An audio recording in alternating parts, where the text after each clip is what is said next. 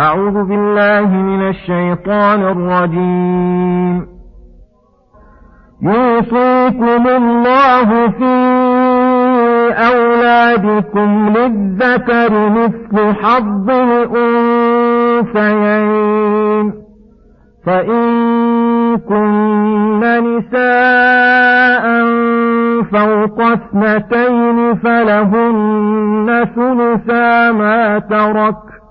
وإن كانت واحدة فلها النصف ولأبويه لكل واحد منهما السدس مما ترك إن كان له ولد فإن لم يكن له ولد وورثه أبواه فلأمه الثلث فإن كان له إخوة فلأمه السدس من بعد وصية يوصي بها أو دين.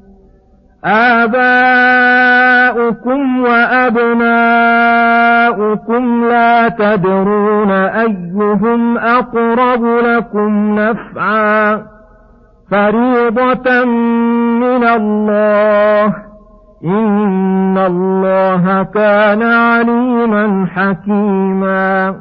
بسم الله الرحمن الرحيم. السلام عليكم ورحمة الله وبركاته. يقول الله سبحانه يوصيكم الله في أولادكم للذكر مثل حظ مثل حظ الأنثيين. الآيات. أحكام المواريث وبيان أصحابها. هذه الآية والآية التي هي آخر السورة من آيات المواريث المتضمنة لها فإنها مع حديث عبد الله بن عباس الثابت في صحيح البخاري ألحق الفرائض بأهلها فما بقي فلأولى رجل ذكر.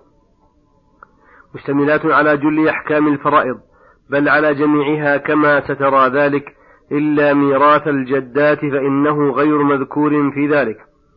لكنه قد ثبت في السنن عن المغيرة بن شعبة ومحمد بن مسلمة أن النبي صلى الله عليه وسلم أعطى الجدة السدس مع إجماع العلماء على ذلك. بيان ميراث الأولاد. يوصيكم الله في أولادكم أي أولادكم يا معشر الوالدين. عندكم ودائع قد وصاكم الله عليهم لتقوموا بمصالحهم الدينية والدنيوية.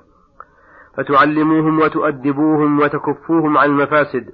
وتأمروهم بطاعة الله وملازمة التقوى على الدوام كما قال تعالى يا أيها الذين آمنوا قوا أنفسكم وأهليكم نارا وقودها الناس والحجارة.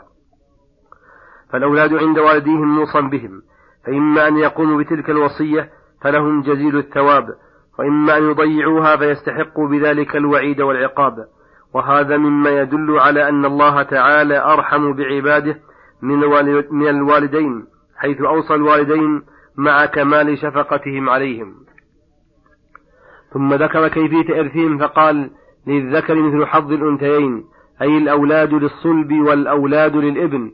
للذكر مثل حظ الأنثيين إن لم يكن معهم صاحب فرض أو ما أبقت الفروض يقتسمونه كذلك.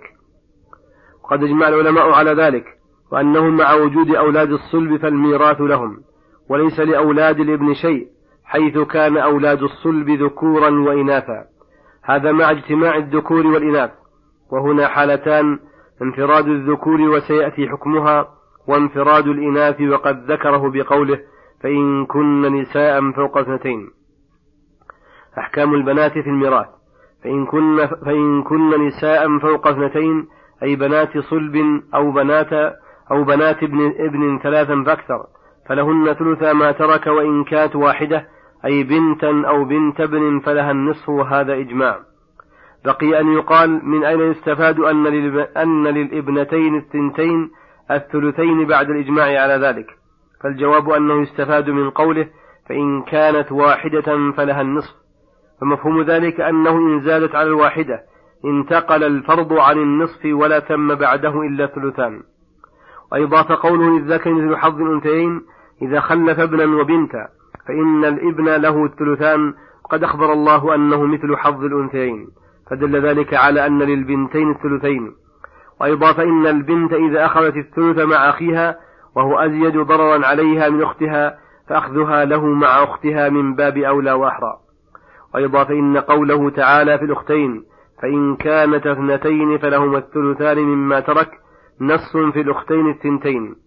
فإذا كان الأختان الثنتان مع بعدهما يأخذان الثلثين فالابنتان مع قربهما من باب أولى وأحرى. قد أعطى النبي صلى الله عليه وسلم ابنتي سعد الثلثين كما في الصحيح. بقي أن يقال فما الفائدة في قوله فوق اثنتين؟ قيل الفائدة في ذلك والله أعلم أنه ليعلم أن الفرض الذي هو الثلثان لا يزيد بزيادتهن على الثنتين بل من الثنتين فصاعدا.